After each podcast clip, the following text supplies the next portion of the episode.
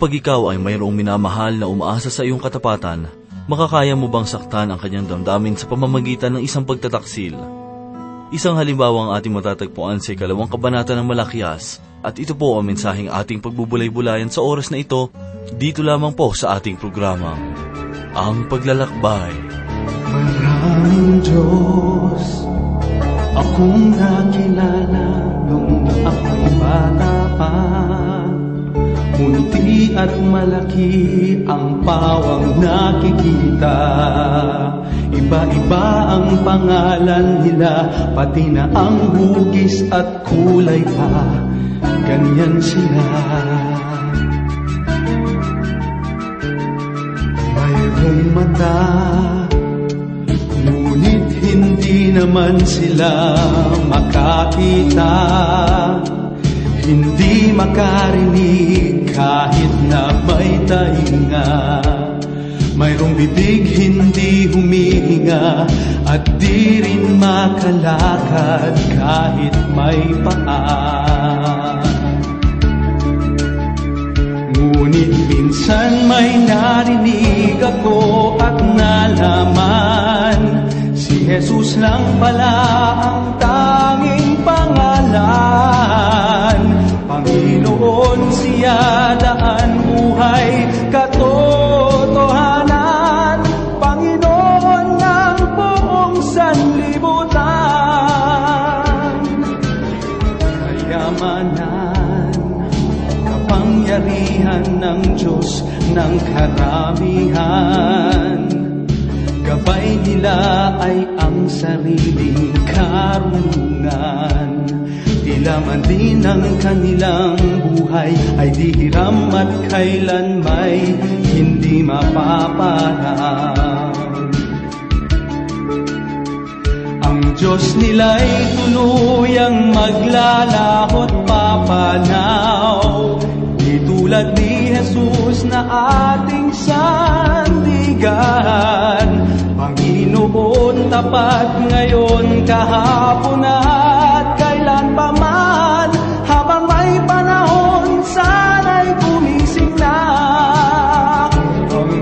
Nila'y tuluyang maglalahot papanaw. Di tulad ni Jesus na ating sandigan Panginoon tapat ngayon kahapon at kailan pa Habang may panahon ika'y gumising. Habang may panahon ika'y gumising. Habang may panahon Isang mapagpalang araw ang sumainyo mga kaibigan at tagapakinig ng ating palatuntunan. Nawa ay nasa mabuti kayong kalagayan at nakahandang pagpalain ng Diyos. Ako po si Pastor Dan Abangco, samahan po ninyo ako at tayo ay matuto sa banal na salita ng Diyos. Sa lumang tipan, ang bansang Israel ay pinili ng Diyos upang kanyang maging sariling bayan. Sila ay pinili na maging katiwala ng mga kapahayagan ng Diyos at maging mga saksi tungkol sa Diyos. Nagkaroon sila ng tipanan, ngunit ang kanyang piniling bayan ay sumuway sa tipanan at nagkaroon ng pakikipag-ugnayan sa ibang Diyos-Diyusan. Isang makatotohanang bagay na kapag ang tao ay tumalikod sa Diyos, siya ay palaging gagawa ng sarili niyang Diyos. At kapag ang tao ay gumawa ng sarili niyang Diyos, ang kanyang ginagawa ay ang gusto niya. Gumagawa siya ng Diyos na angkop sa kanya. Sa madaling salita, ang kanyang Diyos na ginawa ay larawan ng kanyang luma o makasalanang pagkatao. Ito ang buod ng ating pagbubulay-bulayan sa oras na ito.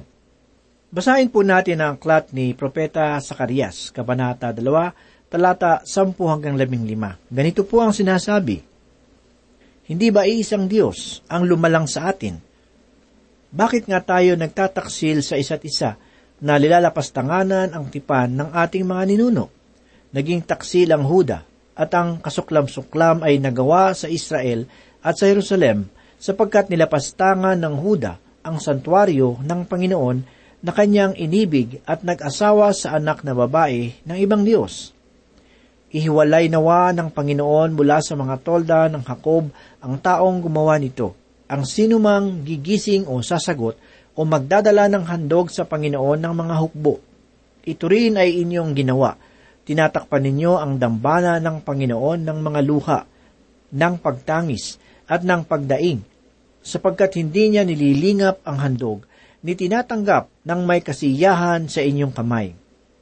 Gayunmay, inyong sinasabi sa anong dahilan, sapagkat ang Panginoon ay saksi sa pagitan mo at ng asawa ng iyong kabataan, na ginawan mo ng kataksilan, bagamat siya'y iyong kasama at iyong asawa sa pamamagitan ng tipan. At di baga siya ay gumawa ng isa, bagaman siya ay may labis na espiritu, at bakit isa? Kanyang hinanap ang lahing makajos. Kaya't ingatan niyo ang inyong kalooban, at huwag nang manglilo laban sa asawa ng kanyang kabataan. Natitiyak ni Propeta Malakyas ang kanyang sinasabi. Ang Huda ay nagtaksil at ang kasuklam-suklam na bagay na nagawa sa Huda at sa Jerusalem. Ngayon, alam na natin kung sino ang tinutukoy ni Propeta Malakyas. Ito'y walang iba, kundi ang Huda, ang tribo ng Israel na kinakabilangan ng labindalawang tribo na kung saan ang Jerusalem ang pinakapangunahing lungsod. Ang salitang ang kasuklam-suklam na ginawa sa Israel at sa Jerusalem ay tumutukoy kung paano nila nilapastangan ang tipanan ng kanilang mga ninuno sa pamamagitan ng pagtataksil sa isa't isa. Nilapastangan nila ang kabanalan ng Panginoon ang Diyos ay banal at iniibig niya ang kabanalan. Nasusuklam ang Diyos sa kasalanan. Ngayon ay nilinaw ito ng Diyos sa kanila. Tiniyak sa kanila ng Diyos kung ano ang kanyang sinasabi sa kanila.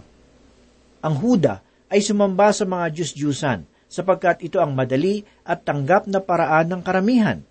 Ngunit ito ang maling paraan at daan at patungo sa pagkabulok ng kanilang pamumuhay at pagkawasak ng kanilang relasyon sa Diyos. Ang pagkasuklam ng Diyos ay maaaring maihalintulad sa pagkasuklam na nadarama ng isang lalaki sa kanyang asawang babae na sa kabila ng kanyang pagtitiwala at pag-aalay ng lubos na pagmamahal, ito ay nagkaroon ng relasyon sa ibang lalaki. Ito ang inilalarawan ni Propeta Jeremias sa kanyang aklat sa Kabanata 3, talata 6 hanggang 10. Ganito po ang sinasabi, Sinabi sa akin ng Panginoon sa mga araw ng haring si Hosiyas, Nakita mo ba ang ginawa ng taksil na Israel kung paanong siya ay umahon sa bawat mataas na burol at sa ilalim ng bawat luntiang punong kahoy? At doon siya ay naging paupahang babae. At aking sinabi, pagkatapos na magawa niya ang lahat ng bagay na ito, siya ay babalik sa akin ngunit hindi siya bumalik.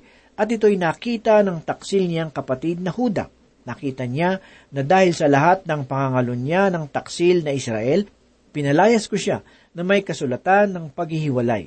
Gayunmay hindi natakot ang taksil niyang kapatid na Huda. Sa halip, siya man ay humayo at naging paupahang babae, sapagkat ang pagiging paupahang babae ay napakagaan para sa kanya. Dinumihan niya ang lupain, at siya ay nangalun niya sa mga bato at punong kahoy. Ngunit sa kabila ng lahat ng ito, ay hindi bumalik sa akin ng buong puso ang taksil niyang kapatid na Huda, kundi paimbabaw sabi ng Panginoon. Sa mga talatang ito, ang Diyos ay pinagsasabihan ng Huda sa pamamagitan ng propeta na matuto na sila sa nangyari sa Israel sapagkat dahil sa kanilang pagtalikod sa Diyos, sa kanilang katigasan ng ulo, at sa pagsamba sa Diyos-Diyosan, sila ngayon ay nasa pagkabihag. Hindi sila nakapamumuhay ng malaya. Sinasabi ng Diyos na ang Huda ay inuulit lamang ang mga ginawa ng Israel sa pagtalikod sa Diyos. Sinusubukan ng Diyos na panumbalikin ang Israel sa Kanya, ngunit hindi sila nanumbalik. At bilang bunga ng kanilang ginawa sa Diyos, sila ay hinayaan ng Diyos na maging bihag sa ibang bayan. Ang nangyari sa Israel ay inaasahan ng Diyos na magiging mahalagang aral at babala para sa Huda. Sa kabanatang isa talatang tatlo ay sinasabi, Manumbalik kayo sa akin, sabi ng Panginoon ng mga hukbo, at kayo'y manumbalik sa inyo, sabi ng Panginoon ng mga hukbo. Kung tayo'y manunumbalik sa Diyos, tayo ay kanyang muling tatanggapin. Ito ang dahilan kung bakit ang isang alibughang anak o isang alibughang simbahan o bansa ay maaaring manumbalik sa Diyos at ang Diyos ay tatanggapin silang muli. Ang alibughang anak nang bumalik sa kanyang ama ay hindi tinanggihan. Sa halip, siya ay buong pusong inakap, hinagkan, binihisan, at pinaghandaan ng isang natatanging piging o kasiyahan. Maging sa mga ebanghelyo ay nabanggit na kung mayroon mang isang kaluluwa ang manumbalik sa Diyos, ang buong kaharian ng langit at ang libu-libong anghel ay nagagalak. Ngunit ang Israel ay hindi nanumbalik sa Diyos. Sila ay nagpakalulong sa pagsamba sa Diyos-Diyusan, kaya sila ay naparusahan ng Diyos at hinayaan sa pagkabihag. At kaya ngayon ay sinasabi niya sa Huda na matuto kayo at maging aral ito sa inyo. Sinabi ng Diyos, binigyan ko ng pagkakataon ng Israel na makapanumbalik sa akin. At nais ko sana siyang muling tanggapin, ngunit ayaw niyang manumbalik. Nakita ito ng kapatid niyang si Huda, kaya ang kasalanan ng Huda ay masigit pa at magiging higit din ang pagkabihag sa kanya. Ang dahilan nito ay balinaw, sapagkat ang karanasan ng Israel ay isang halimbawa at aral na ibinigay sa Huda, ngunit hindi niya ito pinansin. Ang malungkot na pangyayari sa ating bansa ay ang katotohanan na malaya at maraming Biblia sa ating mga tahanan, ngunit iilan lamang ang totoong bumabasa nito. Minsan ay nakakapagod na makinig sa mga taong nagsasabing, meron kaming Biblia sa bahay, ngunit nakalagay lamang sa isang tabi. Ang Huda ay mayroong ibinigay na halimbawa para sa kanila, ngunit hindi sila tumugon sa Diyos ikaw at ako ay mayroong Biblia o salita ng Diyos at naniniwala ako na higit ang magiging paghukom sa atin kaysa sa mga bansang hindi malaya sa salita ng Diyos. Naniniwala akong ang paghuhukom ng Diyos sa atin ay ayon sa mga pagkakataon na ibinigay niya sa bawat isa sa atin. Sa ating kapanahunan ngayon ay mayroong pagpapanibagong sigla sa salita ng Diyos. Maraming tao ang tumatanggap sa Panginoon bunga ng pagdami ng mga simbahan at mga mangangaral, ngunit maging maingat tayo sapagkat marami rin ang mga bulaang samahan at lihis na pangangaral na hindi umaayon sa mga salita ng Diyos. Huwag din tayong padaya sa maraming bilang ng tao na nagsasabi na tinanggap nila ang Panginoong Yesus sapagkat maaaring kalahati nito ay hindi totoo. Ang tunay na Kristiyano o ang tunay na tumanggap kay Kristo ay hindi lamang tagapakinig ng kanyang salita, kundi tagagawa ng kanyang mga salita. Sinasabi sa aklat ni Santiago, Kabanata 2, talata 14 ang ganito, Ano ang pakinabang, mga kapatid ko, kung sinasabi ng sinuman na siya ay may pananampalataya, ngunit walang mga gawa? Maligtas ba siya sa kanyang pananampalataya? Mahalaga na ang pananampalataya sa Diyos at pagtanggap kay Kristo ay may kalakip na gawa o pagsasabuhay. Ang pananampalatayang paimbabaw na walang gawa ay may kapahamakan at hindi totoo. Mayroong dagdag na pahayag sa sulat ni Santiago, Kabanata 2 talatang 11 na ganito po ang sinasabi. Sumampalataya ka na ang Diyos ay isa, mabuti ang iyong ginagawa, ang mga demonyo man ay sumasampalataya at nanginginig pa. Ang mga demonyo ay naniniwala sa Diyos, Ngunit sila ay nanginginig o natatakot sapagkat alam nilang sila ay paparusahan pagdating ng panahon sapagkat hindi sila gumagawa o namumuhay ayon sa kanilang pananampalataya. Walang kalakip na gawa ang kanilang paniniwala sa Diyos. Kaya nga sabi ng kasulatan, patay ang pananampalatayang walang gawa. Mayroon ding babala sa pananampalatayang walang gawa sapagkat ito ay kahalintulad ng hindi pagsunod sa kalooban ng Diyos para sa atin. Mababasa natin sa Ebanghelyo ni Mateo, Kabanatang 7, talatang 12 ang ganito. Hindi lahat na nagsasabi sa akin, Panginoon, Panginoon, ay papasok sa kaharian ng langit, kundi ang gumagawa ng kalooban ng aking Ama na nasa langit. Isang malungkot na kalagayan mayroon tayo sa ngayon. Tayo ay tinawag na kristyanong bansa nang ibig sabihin ay bansang sumasampalataya kay Kristo. Ngunit ang tanong, ilan kaya ang buong pusong nakikinig ng kanyang salita at sinusunod ito? Marami sa ating kababayan ang nasa loob ng simbahan, nananalangin at umaawit ng mga makadiyos na awitin. Ngunit ano ang nagaganap at mga ginagawa paglabas ng simbahan? Ang ating bayan ay kilala sa korupsyon at kalaswaan. Kilala rin sa pagsamba sa Diyos-Diyosan at pamumuhay ayon sa pita ng laman. Marami ring pamilya ang sangkot sa kaguluhan bunga ng kasalanan at kalaswaan. Sa madaling salita, bilang isang kristyanong bansa, ang ating pamumuhay ay hindi ayon o angkop sa ating pananampalataya. Kaibigan, huwag tayong padaya sa panlabas na mapanlinlang na uri ng pananampalataya. Taniman natin at diligan ang mga salita ng Diyos sa ating puso at hayaan itong makapamunga. Lakipan natin ang ating pananampalataya ng pamumuhay at paggawa, hindi lamang sa araw ng linggo na kung saan tayo ay sumasamba, kundi sa araw-araw saan man tayo naroroon. Magpatuloy po tayo sa pagbubulay sa salita ng Diyos ang mga salita mula sa aklat ni Jeremias, kabanatang 3 talatang siyam ay ganito ang sinasabi, At siya ay nangalunya sa mga bato at punong kahoy, ay nagpapahayag kung gaano kababa ang pananaw at pagpapahalaga ng mga tao sa kanilang sarili at kung gaano kababa ang pananaw at pagpapahalaga nila sa Diyos. Sobrang bumaba ang kanilang kalagayan na sila ay sumasamba sa bato at kahoy na mga bagay lamang mga bagay na walang kayang gawin at mga bagay na pwedeng damputin o itapo ng tao. Nadiliman ang kanilang paningin na hindi nila naisip na ang lumikha ng mga bagay na ito ang kanilang tunay na Diyos na dapat sundin. Paano ba o saan ba nagsimula ang pagsamba sa mga Diyos-Diyusan ng mga taong pinili ng tunay na Diyos? Sinasabi sa Henesis Kabanatang 6, talatang 1 hanggang 7, na makapal na ang tao sa daigdig ng panahong iyon. Marami silang anak na babae at ang mga ito'y magaganda. Nang makita sila ng mga anak ng Diyos, ang mga ito'y pumili sa kanila ng kanya-kanyang asawa. At ang pagpapakasal nila sa mga dayuhang babae na naglilingkod sa mga paganong Diyos-Diyosan ay nag-akay sa kanila na sumamba sa mga Diyos-Diyosan ng ibang bansa. Makikita din natin ang ganitong mga bagay sa iba pang bahagi ng salita ng Diyos. Naniniwala ako na ito ang tunay na kalagayan sa kabanatang anim ng Henesis, na kung saan ay ipinahayag na ang mga anak ng Diyos ay nagpakasal sa mga anak ng tao. Hindi ako umaayon sa pananaw ng ilang mag-aaral ng salita ng Diyos na ang mga anak ng Diyos na tinutukoy ay mga anghel na naninirahan at nag-asawa ng mga babae na nagkaroon ng mga napakalaking mga supling. Ang ating Panginoon ay nangaral na ang mga anghel ay hindi nag-aasawa. Sinasabi sa Mateo, Kabanatang 22, talatang 30 ang ganito, Sapagkat sa muling pagkabuhay ay hindi sila nag-aasawa o pinag-aasawa pa, kundi sila ay tulad sa mga anghel sa langit. Sa halip ito ay naging simula ng pagkaputol ng makajos na lahi ni Seth nang sila'y nakipag-asawa sa hindi makadiyos na lahi ni Cain.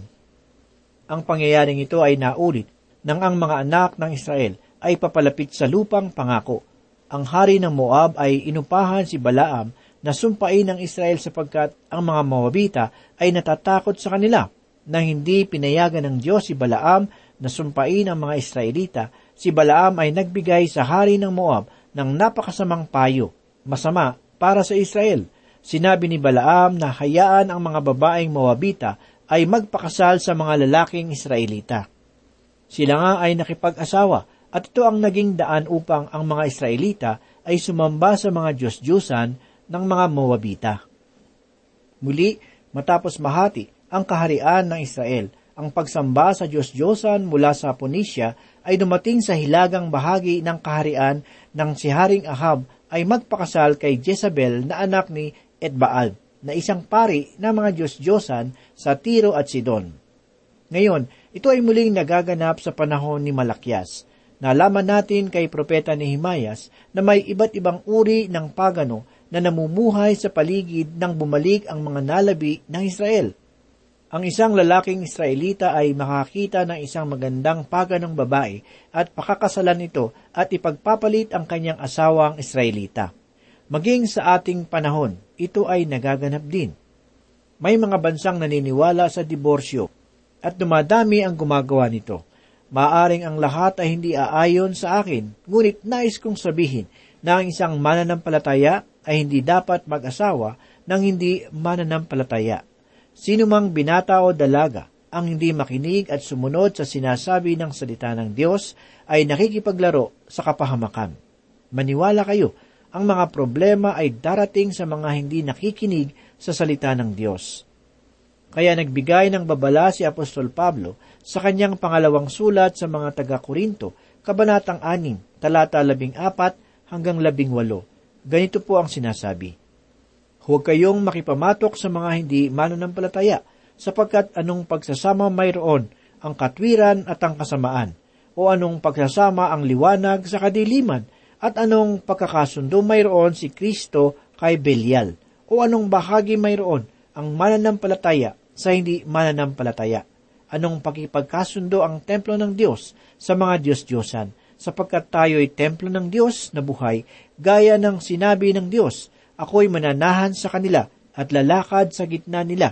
Ako'y magiging kanilang Diyos at sila'y magiging aking bayan.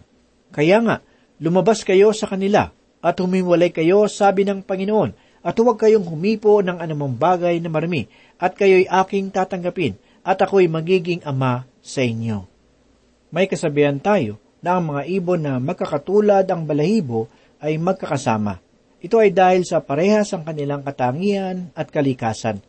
Ganoon din ang mga baboy ay nakikihalubilo sa kapwa baboy sa putikan at maging ang mga tupa ay nakikihalubilo sa kapwa tupa sa malinis at luntiang pastulan.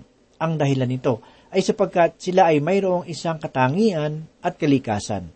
Ang isang mananampalataya sa Diyos ay taglay ang katangian at kalikasan ng Diyos. Kaya nga, ang dapat niyang naisi na makasama at makaisa ay ang mga tao o bagay na may katangian at kalikasan din ng Diyos. Ang pananaw na huwag makipamatok ay nagsimula sa aklat ng Deuteronomio, Kabanata 22, talatang 10, na ganito po ang sinasabi. Huwag ninyong pagtutuwangin sa araro ang baka at ang asno. Sa kaugalian ng mga Hudyo, ang baka ay isang malinis na hayop, samantalang ang asno ay hindi. Sa makatuwid para sa kanila, Mali na ilagay sa isang pamatok ang dalawang ito. Hindi lang iyon, magkaiba rin ang kalikasan at katangian ng mga hayop na ito. Isang kalupitan ng pagsamahin sila. Ganoon din, mali na ang mga mananampalataya ay makipamatok sa mga hindi mananampalataya. Isang hindi maayos na tunog ang mabubuo kung ang bawat musikero ay tumutugtog ng gusto lamang nilang tunog. Kailangan nilang magkaroon ng pagkakaisa at pagkakasundo upang makabuo ng isang magandang musika. Kung pinagsasabay nating lumakad ayon sa sanlibutan at sa Panginoon, nasisira ang ating relasyon sa Diyos at sa mga kapwa mananampalataya. Ganito ang nangyari sa mga Israelita nang sila ay nakipag-asawa at nakipamatok sa mga hindi mananampalataya. Hindi nila naibahagi ang kanilang paniniwala, kundi sila ang nadala sa paniniwala ng iba hindi nila napanatili ang kanilang malinis na pagsamba sa tunay na Diyos, bagkus sila ang nadungisan sa pagsamba sa Diyos-Diyosan. Mayroong kwento tungkol sa isang simbahan. Ang kanilang pastor ay nagpunta sa kanilang mga bahay at ibinalita na mayroong patay na ibuburol sa kanilang simbahan. Nagtatanungan ang mga miyembro kung sino ang namatay, ngunit walang makapagsabi kung sino. Kaya sila ay nagpunta sa burol sa simbahan at nakita nila ang kabaong sa gitna, subalit ito'y nakasara. Nagsimulang magsalita ang pastor.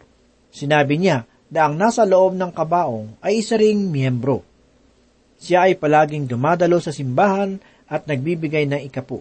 Siya ay nakikinig ng mensahe tuwing linggo, subalit hanggang sa pakikinig lamang siya, kaya't nakalulungkot sapagkat hindi tanggap sa Diyos ang lahat niyang ginawa. Sinabi ng pastor na Nalulungkot at nanghihinayang siya sapagkat mauuwi lamang sa wala ang lahat ng kanyang ginawa. Nagtanong ang pastor, bakit ako naririto? Hindi upang kayo ay aliwin o bigyan ng paglilibang, hindi rin upang magturo lamang o magbigay payo. Ang tungkuling ibinigay sa akin ng Diyos ay upang iligtas kayo mula sa impyerno at dalhin sa kanyang kaharian. Walang ibang paraan ng kaligtasan kundi sa pamamagitan lamang ni Heso Kristo na siyang namatay bilang katubusan sa ating mga kasalanan. Hindi kayo maligtas sa pamamagitan lamang ng pagsisimba at pagbibigay ng mga kaloob. Binibigyan din ko sa aking pangangaral na si Kristo lamang ang daan ng kaligtasan at kailangan niyo siyang tanggapin. Kaya nga ako ay nalulungkot sapagkat binaliwala ng taong ito ang aking sinasabi. Ngayon ay oras na upang ang sinuman na nais makita ang patay ay makalapit na. Binuksan ng pastor ang takip ng kabaong at pinapila ang mga miyembro upang makita ang namatay. Subalit, Bawat taong dumungaw sa kabaong ay nagulat sa kanilang nakita. Sa loob ng kabaong ay walang laman kundi isang salamin. Kaya sa kanilang pagdungaw, ang kanilang sariling mukha ang nakita nila. Ginawa ito ng pastor dahil siya ay nababagabag. Tuwing linggo, siya ay nangangaral tungkol sa kahalagahan ng pagtanggap at pananampalataya kay Kristo, ngunit ito ay binabaliwala ng mga nakikinig. Nang mag-uwian na ang mga miyembro, tahimik silang lahat. Marahil ay iniisip nila ang sinabi ng pastor. Samantala, ang pastor ay nananalangin sa simbahan na naway ang kanyang ginawa ay epektibo upang masayasat ng kanyang mga miyembro ang kanilang mga puso na sana ay maunawaan nila na hindi sapat ang pumasok sa simbahan, magbigay ng kaloob at makinig ng sermon. Ang mahalaga ay malaman nila na malibang tanggapin nila at pagsisihan ang kanilang kasalanan at tanggapin si Kristo bilang tagapagligtas at ang lahat ng kanilang ginawa ay walang kabuluhan sapagkat ang pananampalatayang walang kalakip na gawa ay patay. Manalangin po tayo. Panginoon, salamat po muli sa iyong makapangyarihang salita. Tulungan mo po kami, Panginoon, na maging buhay ang aming pananampalataya sa iyo. Tulungan mo po kami na gumawa ng kabutihan at magbunga ang aming buhay, Panginoon, para sa iyo. Tulungan mo po kami na maging masunurin sa iyong mga salita. Ito po ang aming samot dalangin sa pangalan ni Jesus. Amen.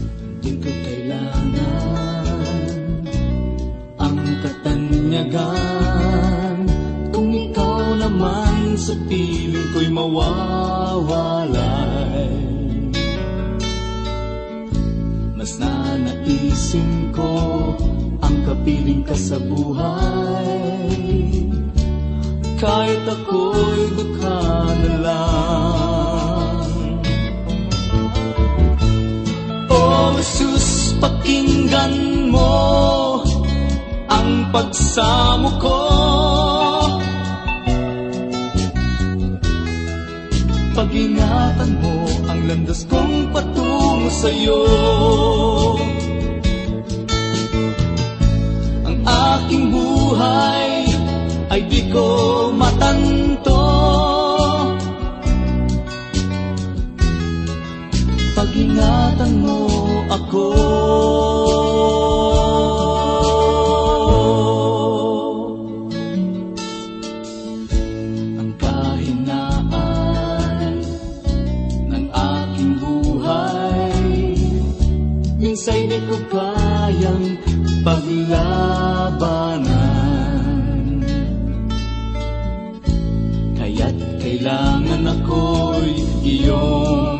gabayan Sa aking paglalakbay. O Jesus, pakinggan mo ang pagsamo ko. Pag-ingatan mo ang landas kong patungo sa'yo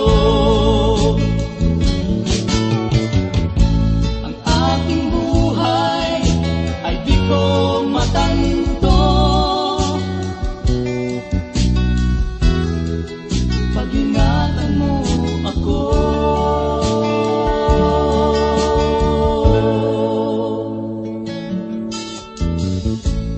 Di kailangan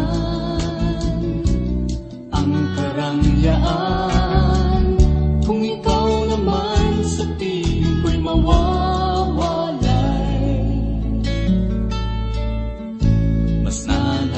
nanaisin ko ang kapiling ka sa buhay. Kahit ako'y dukha na lang.